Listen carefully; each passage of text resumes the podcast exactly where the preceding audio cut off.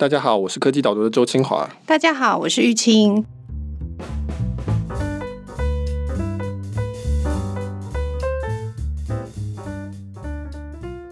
Michael，你有在用 TikTok 吗？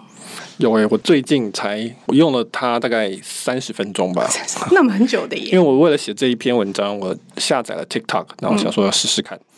就打开来，然后滑一滑，看看很多小朋友在跳舞啊，或者是干嘛的影片。嗯因为我知道这么多的事情，所以我最后越滑越毛骨悚然，然后最后就把这个账号给删除。所以我现在有三十天不能再下载。啊啊，他有这个规定是不是？他有规定，就是说你要隔三十天，如果你要想要再下载的话。哦，听得出来，我就是真的是完全没用过。不过我在 YouTube 上常常看到 TikTok 的影片，就是大家在上面有很多创作会放上去。对，在 Twitter 上面也还蛮多的。嗯，就它真的是一个新一代的社交媒体，其实也可以很快的感受到它的魅力啊。只是说，现在问题就是说，他的爸爸是，他是一个中资的公司，因此现在就卷入了一场很难结束的风暴。他最近很辛苦啊。对对对对，以他这么成功来讲，就是说很多新创是会愿意交换他的现在这种辛苦的。哦，对对对。那但是他的一个身份问题，所以导致说他在印度被禁。嗯、那现在美国看起来也很有希望会把它给封锁。那我听说美国的 TikTok 的用户，包括创作者，现在都是哀鸿遍野，就很担心的样子。我们今天讨论的文章就是会从包括 TikTok 出发，那基本上讲其实还是中美冷战的一环。TikTok 其实至少在美国就是叫 TikTok 这一部分，不是抖音这一部分。嗯、TikTok 这一部分其实它还没有开始真的赚钱，因为它的广告没有做得很大。那抖音已经赚了不少钱了，我记得我有写过抖音的状况，那就是 TikTok 部分现在还没有完全的推出它的广告产品，所以已经有广告，但是它还没有非常积极的再去拉广告主啊，然后去把它塞爆，所以也有人说 TikTok 也有可能就像过去的 Facebook 啊、Instagram 这样，它也会经历一段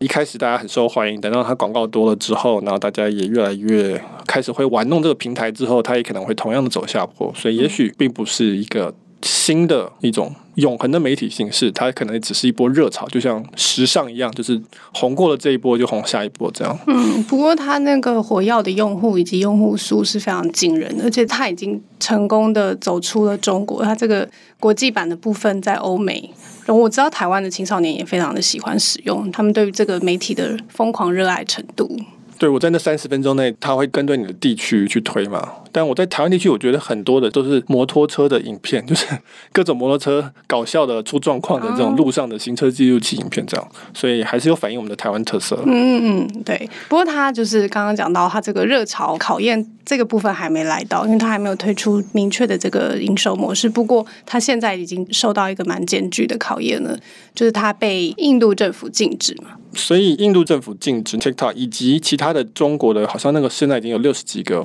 App。在印度被封锁，那这是因为中印他们在喜马拉雅山那边有一个边境的冲突，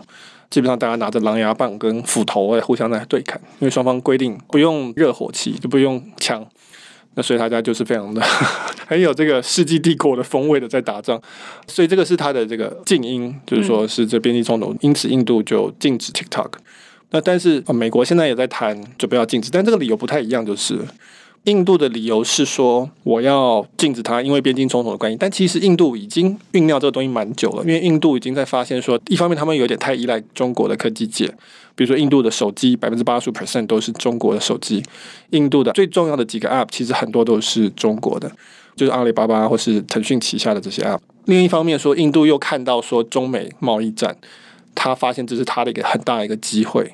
那所以，他本来就已经酝酿说要禁止，比如说中国的这些科技的这些产品。那现在中印边境可以说是给他一个最好的理由，就是要去这样做。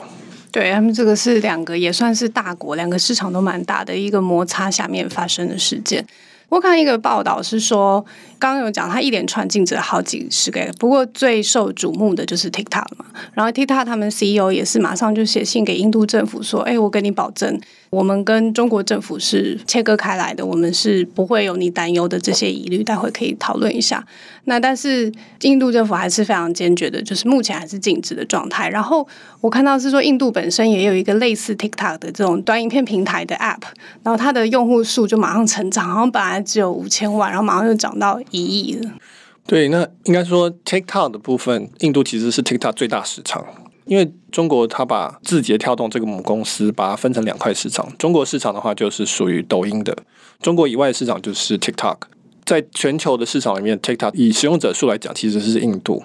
那所以印度封锁它，对 TikTok 来讲是伤害蛮大，至少对它的前景来说，所以他就很快的就跑出来说：“我我们跟中国没有关系，中国政府没有办法命令我们做什么，就算中国政府命令我们做什么，我们也不会去照着做，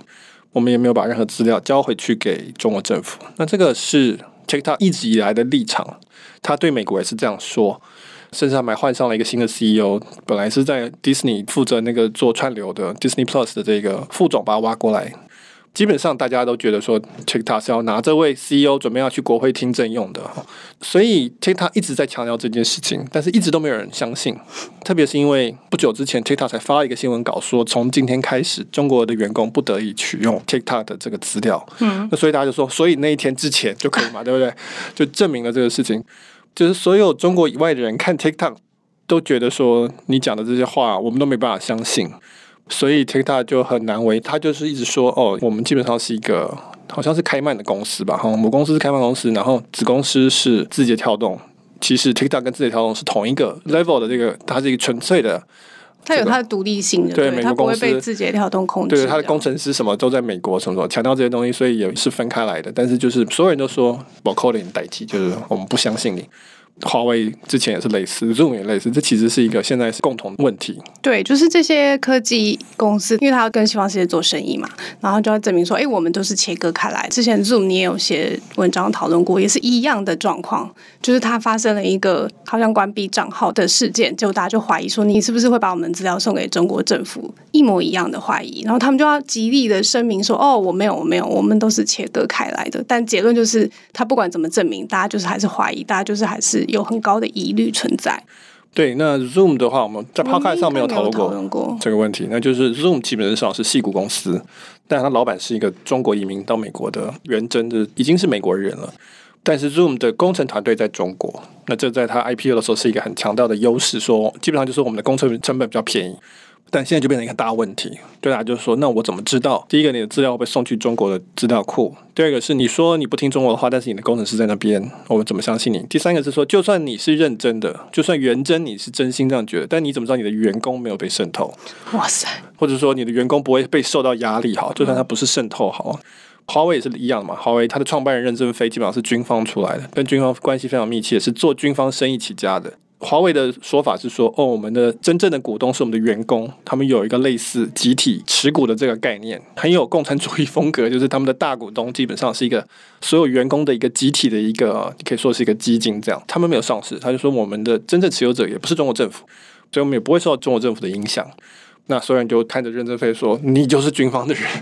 你就是最有影响力的那个人。虽然他说他没有股票。我们怎么可能相信这种话？这样子，嗯，那所以这些公司，它光是在管理治理上面就已经很难切割了。那但是我们后面还会谈到还有意识形态的问题。对，这边可以讨论一下，说这几个企业啊，我觉得。中国颠覆了西方世界对网络的想象，因为以前大家觉得网络就是一个开放的地方，就是很台面下的东西，其实是反而是适合放在网络上面的。任何非主流的东西都可以在网络上面存在，然后大家就觉得这个是一个更开放、更多包容性、更多言论自由的世界。因为这个网络可以深入到每一个人，就是任何事情他都愿意分享在上面，他找得到地方去分享跟宣布的。就中国政府反而就是看到了这一点，然后再加上技术的进步，他就反而有机会去看到所有的人在网络世界里面的这些言论。如果这个后面可以讨论到意识形态，为了服务一个这个有终极的目标的时候，那这个就变成是一个很好的工具了。所以对于西方的世界来说，他就突然觉得说：“哎，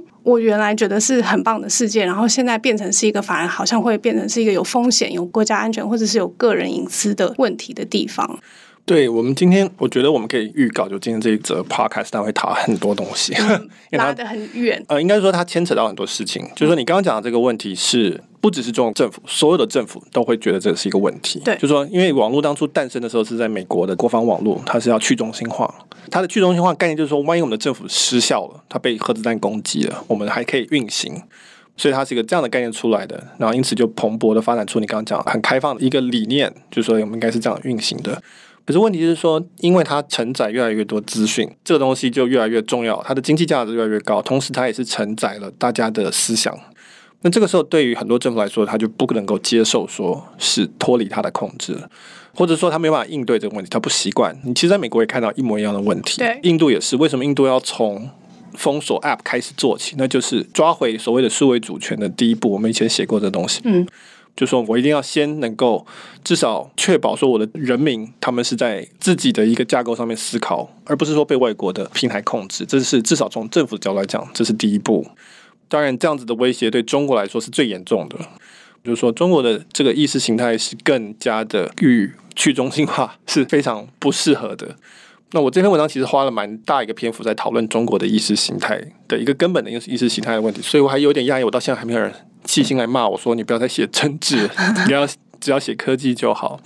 那不过他基本上的讨论就是说，中国的意识形态，特别是自从习近平掌权之后的这个意识形态，它是更加的回到了所谓的极权主义的概念。极权主义就是 totalitarian，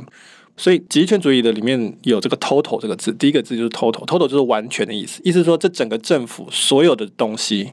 所有的人民、所有的企业、所有的组织、所有的媒体，都是要为一个共同的目标努力。这个叫做集权，所以中文的翻译我也是再次觉得它不是非常的精准，应该叫做完全主义，所有人全部想同一件事情。嗯、当然，在现在中国这个目标就是所谓的中国的复兴、中国的强大哦。原本是乌托邦了哈，原本在列宁那边出来的共产主义或者马克思共产主义，它的目标是叫做乌托邦，就是一个公平和乐的社会。但是这个当然现在没有市场，所以在中国它后来就改成叫做基本上是中国的强大。所以媒体或者是说资讯跟言论也是要为这个东西服务的。这个是极权主义的特色，就是言论并不是一种表达想法、去激荡出智慧，或者是去抒发感情的一个东西。在极权主义里面，资讯跟言论它同样是一种工具，它同样是一个要达到刚才讲的完全的目标的一个服务的子弹或者一个武器。那所以中国不可能接受说，至少现在习近平的这个中破，他没有办法接受说我的境内会有不是服务这个目标的资讯以及资讯平台上面的出现，这个是不可能的事情。嗯，那所以这是一个从意识形态上面就跟网络原本的概念是不合的。对啊，而且我从你的讨论里面看到说，刚刚讲说哦，媒体言论，然后可能企业或者是各种军防武力，都是为了要表现出确保中国能够强大的这个目标，而且。言论好像是一个很重要的武器，对不对？他们非常的重视文字的力量。对，我在文章里面有提到，习近平在二零一四年有一个叫做延安文艺座谈会的讲话，他就是对所谓的媒体、文艺工作者，中国叫文艺工作者，但基本上我们就是讲媒体啊、记者啊、作者啊、艺术家等等的一个谈话。他就提到，基本上就是说，文艺工作者是灵魂的工程师，像我也算是文艺工作者，我的职责在那边的话，就是要打造人民的灵魂。往那个目标走去，不是说我们是要去发展创意什么的，或者是去讨论这东西，不是，我们是要服务这个目标。他这段话其实是当年毛泽东是同样的文艺座谈会也讲过类似的话，然后在他之前，史达林讲过类似的话，这个是相当一脉相传的。嗯，只是中间其实间隔了蛮大一段时间，就是我有写到从邓小平到胡锦涛这一段时间。这段时间，中国其实思想是相对是比较开放的，它其实并没有那么极权主义的那种，就是我们一定要做这件事情这种感觉。它其实是更开放的说，说哦，我们可能可以引入资本主义啊，推广法治，接轨世界秩序等等，这些是在那一段时间里面其实是都有讨论出来的。也是因此，所以我们可以说，欧美国家那个时候是对中国的这一方面是有看起来感觉跟我们好像是很像的。他们觉得说，哎，中国这个部分好像跟我们是可以期待的。那不然我们请他加入 WTO。进入世界贸易的这个产业里面，嗯，然后呢，我们希望说，这个欧美可能就是有一种优越感，就是说我们要引导你从脱贫，然后迈向中产阶级，迈向民主的这个路线。但是到了习近平的时候，因为种种因素，特别是包括他个人的思想，是更接近毛泽东时代的这个概念。对，从他的言谈里面可以发现这件事情嘛，他非常相信集权主义的重要。对，就是你看习近平这大概九年以来的各种的发表的谈话，你会发现他是真的相信这个事情，他是真的觉得极权主义是必要的，因为这个东西可以避免所谓的王朝的衰灭。我写到说，中国的基本的意识，当然另外一个就是王朝改朝换代的这个史观，就每一个朝代都会新生，最后会腐败。那为了要避免腐败，你就必须要不断的斗争，要不断的清洗，让这个保持活力。这毛泽东的概念，嗯，你可以看到习近平他的谈话里面都是很明确的透露出这个东西出来，他是真的觉得这是一个共产党生死存亡的一个重点，那所以他就必须要把社会的所有的资源都动员起来，去不断的斗争，以及要往这个目标服务。这个是习近平掌权以来很明显的一个趋势。那大部分的观察家同意的一个趋势。对，我们现在讲说，哦，他相信这个理念，他认为这个是真实的，而且是非常重要的事情。我觉得。至少我我是看了你的文章以后，我才慢慢的意识到这件事情的。那我相信，就是以前的时候，大家可能还停留在说刚刚讲的开放中国的方式，用引导这西方的这种精英的想法去引导中国去慢慢走向这个开放的程度的。所以这个冲击是很大的，就是对美国人或者是对西方阵营、对民主阵营的人来说，就是这个理念是他们没有办法理解、没有办法想象的。对台湾，通常在这个方面，我会把它归类为西方阵营的思想，因为我们基本上已经习惯了民主的言论自由这个概念，所以所谓的开放性民主的概念，基本上是相信说未来是不确定的，未来是由我们每个人个人的决定所导致的结果。嗯，那每个人做不同的决定，那我们每个人有不同的言论，这些言论会激荡出想法，那希望会产生一个最好的想法，这个是引入自由市场的概念。那最后会导致这个社会往一个最好的结果走，这个是开放民主社会的一个大致的假设是这样子。对。可是这个不是中国的极权主义的假设，极权主义的的世界里面，未来是已经决定的，未来就是中国要强大，所以一切要往那个方向走，没有什么想法激荡的这些事情，这些都不重要，唯一重要就是要实现那个想法。那如果说那个目标没有实现，那一定是有敌人在阻挡。嗯。那那个敌人一定不是共产党。一定是西方社会，一定是敌对势力，应该是分裂势力，一定是内部的腐败分子。这个价值观跟我们是完全不一样的。嗯，那所以过去至少西方社会会有一种可能现在看起来是错误的期待，说哦，原来他们跟我们的想法是类似的，可以往这个地方去 work。但是你现在会发现说哦，中国其实他有可能根本就不是这样想，那他也有可能是这几年过去九年才转变的想法，不一定。但至少你会感觉到说哦，其实在中国这边他的想法是。我们只是在忍辱负重而已，我们只是在表演给大家看，或者我们尽量的去做。那因为我们要强大在先，但是将来就要变成用我们的想法来做了。然后以中国的人来看西方的社会，他们也会觉得说，你们其实也只是想要打压我们，因为他一直都把你当敌人嘛。嗯，所以你们之前也是只是想要占有我们的利益，你之前也只是想要殖民或者影响我们，你们也从来都不是真的想要跟我们做什么真正的合作。所以呢，价值观有一个根本性的冲突，现在变得好像是非常的明显。对啊，所以就回到我们开头讲的这些科技企业，我想大概不止科技企业，只是说我们最近蛮常见到科技企业在这样子的拉锯之中的。从二零一八年的中兴、华为、Zoom，然后 TikTok，这些都在这个前沿里面，他们就是。不停的要跟两边的人说明，就两边的人又互相不相信对方，因为在这个意识形态的冲突之下，天生他们就是拒绝对方，认为对方所讲的是不可信的，是我所相信的价值才是合理的。对，所以我为什么要写这么一大段，或者刚才要讲这么一大段意识形态，不是因为我很喜欢讲政治，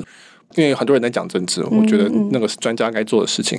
那但是我觉得这个科技上面这个僵局走到这里的话，你不往意识形态走，你没办法理解它的问题的根源在哪里。所以，为什么没有人有办法相信？比如说，Zoom，它已经是非常美国公司，为什么它怎么讲，大家都还是怀疑它？或者 TikTok，它已经把整个公司都设在海外了，总部也在海外什么的，为什么大家还是不相信它？因为就算你跟我讲的都是真的，可是我看习近平的讲话，我没有办法相信这东西不协调。嗯，他讲的话跟你讲的话是不一样的。那他想要做的事情，显然不是你现在承诺可以同意的事情。那到底怎么回事？这个断裂的东西，所以我们西方这边没有办法接受这个概念。他就是怎么讲都没有用，嗯、就是会卡在这里。而且我觉得还有一个很重要，就是中国为什么这几年动作会这么大，中美之间到了宣战的状态，是因为还蛮重要的一个原因，是因为中国本身也崛起了，他们在世界上就是非常重要的一个经济体了，大家都必须要跟他做生意，所以他就觉得说，哎，那我不用再一直这么的忍辱负重了，我真的可以实现我的理想或者是我的愿景了。对，所以这有点像是两个人好了。一个大一个小，有一个巨人，一个小孩，本来是好好相处的。小孩长大了变成正常的人的时候，居然会发现说，他其实跟我想的不一样，嗯、他不是我当初想的那个样子，他其实是骗我的，或者某方面来讲，他并不是在相信我想相信的事情。同一方面，他也有力量。那这时候该怎么做？这个时候这是一个不稳定的状态嘛？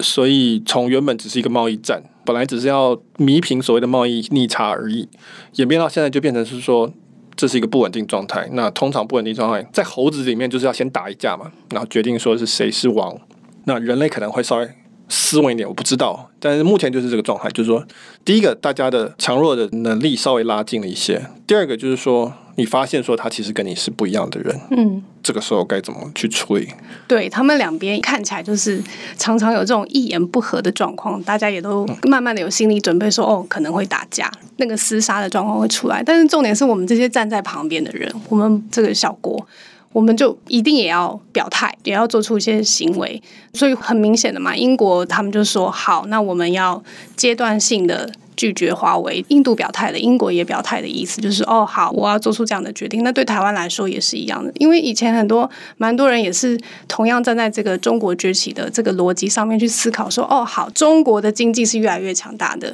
我们应该要抓住这个趋势，这样子我们才不会落后，我们才可以继续繁荣下去。对，我觉得这是一个非常好的问题，也是非常困难的问题。嗯，美国基本上他大概不用担心会有根本上的损伤。他有可能要退让某些地方，但是他是巨人嘛。那中国大概之上它的稳定性我们后面再谈，但是它基本上它就是要崛起就对了。那问题是旁边的这些人，其他同学怎么办？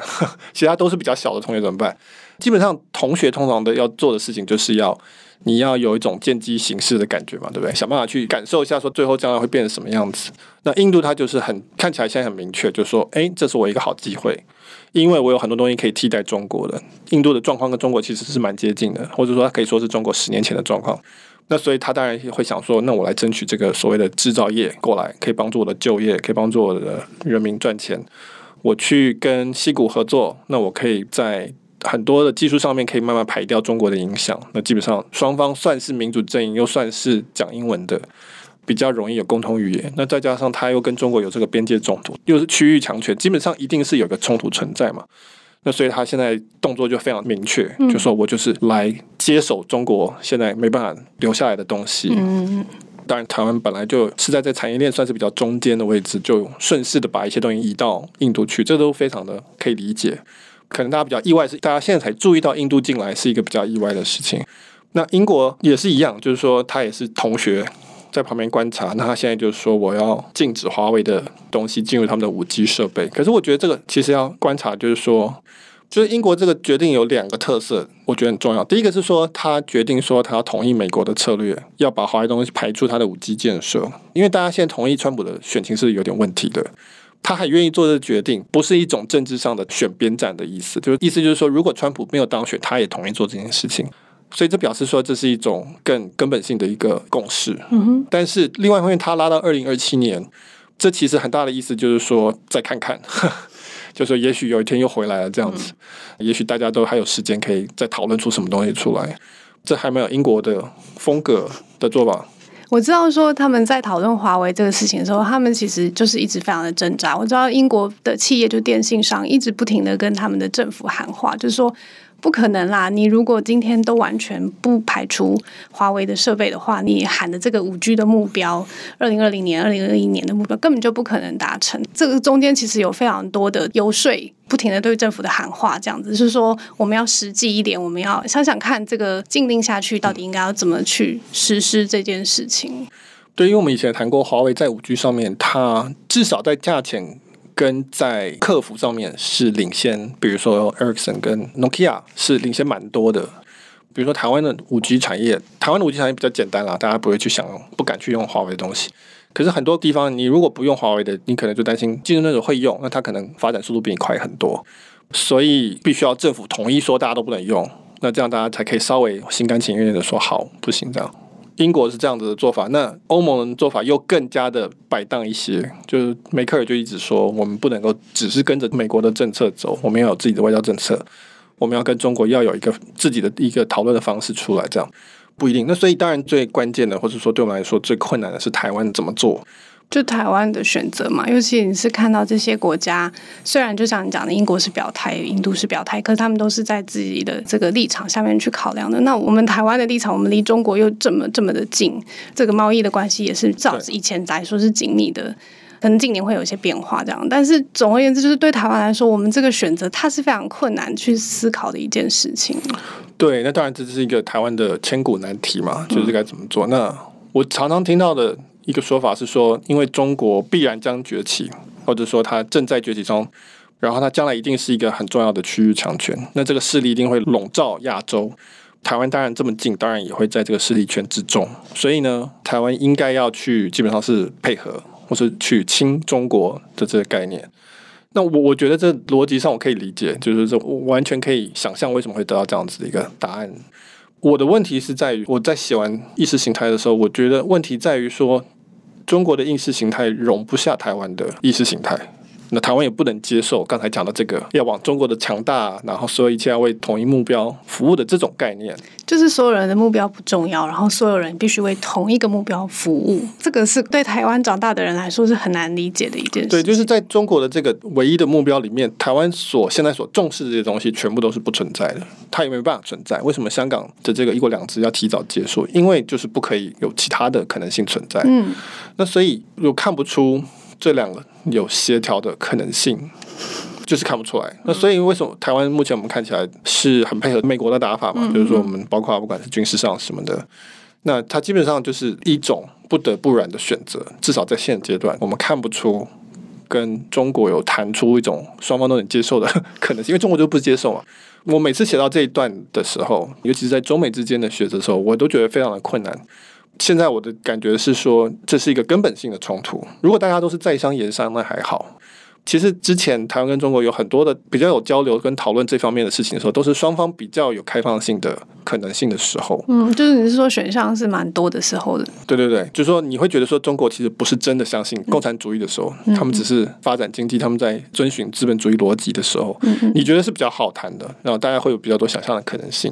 但是到这个时候，其实真的很难谈下去。我我这边看不出来说有任何可能性是双方可以同意的。我我是有看到有些评论是比较乐观啦，他们觉得说，因为就是总而言之，大家都要生活，大家都要发展经济，讲到最后还是必须要让国家继续强大下去的。那所以有人觉得是有可能会谈出一个新的。局面出来，但是我觉得意思就是说，对台湾来说，这还是一个很困难的状态。就是如果这两个国家谈出了一个新的方式、新的秩序出来，那我们要怎么生存其中？就是不论他们吵架，不论他们谈出一个新的方法，对台湾的选择来说，它都是困难的。对，我也常听到人家说，哎，台湾当然中美两边生意都要做啊，不管是做桥梁也好，这有很多的形容词。我们做桥梁也好，或是我们要两边都服务。我们不应该轻易选别人都好，可是这一类的说法，它都是在逃避意识形态上面的冲突。嗯，你没有解决核心的问题，或者没有回答最核心的问题，就是说，其实，在意识形态上面，这一切都只是把台湾带进中国的核心策略的一个目标而已。这个没有回答。如果你想试着去碰这个问题，像我现在这样的话，你就会得到一个答案，就是说这个部分是没办法。嗯，最最多就是说，我们假装跟他们谈，我们假装有兴趣。就跟中国忍辱负重一样，但是我们内心里也不相信，这可能也是一种不相策略的策略。对对对，尤其在习近平掌权之后的这个状态之下，我觉得是非常困难的。那我们积极正面的说，就是说哦，我们台湾当然是要巩固好自己嘛，保护好自己，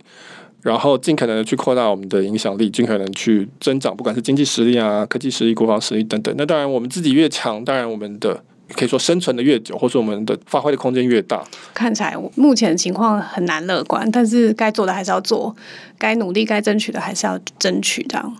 对，我觉得绝对不能够欺骗自己而乐观。我宁愿对自己诚实而悲观，但是这样子我们还是可以做很多的事情。嗯，那我们还是可以在不确定的世界里可以有确定的策略，但是最可怕的事情就是假装什么东西不存在，因此而得到一个乐观的解释。那我觉得这是。没有意义的，嗯，是蛮危险的。好，Michael 同样也是针对这个题目写了一篇文章，所以你如果针对今天的中美冲突，从贸易到意识形态这个这个部分的讨论是有兴趣的话，那欢迎你到科技导读的网站上面，然后就会在首页看到这一篇文章了。那如果你对于今天讨论这样子科技趋势策略，那现在显然是牵涉到国家政治地理的这个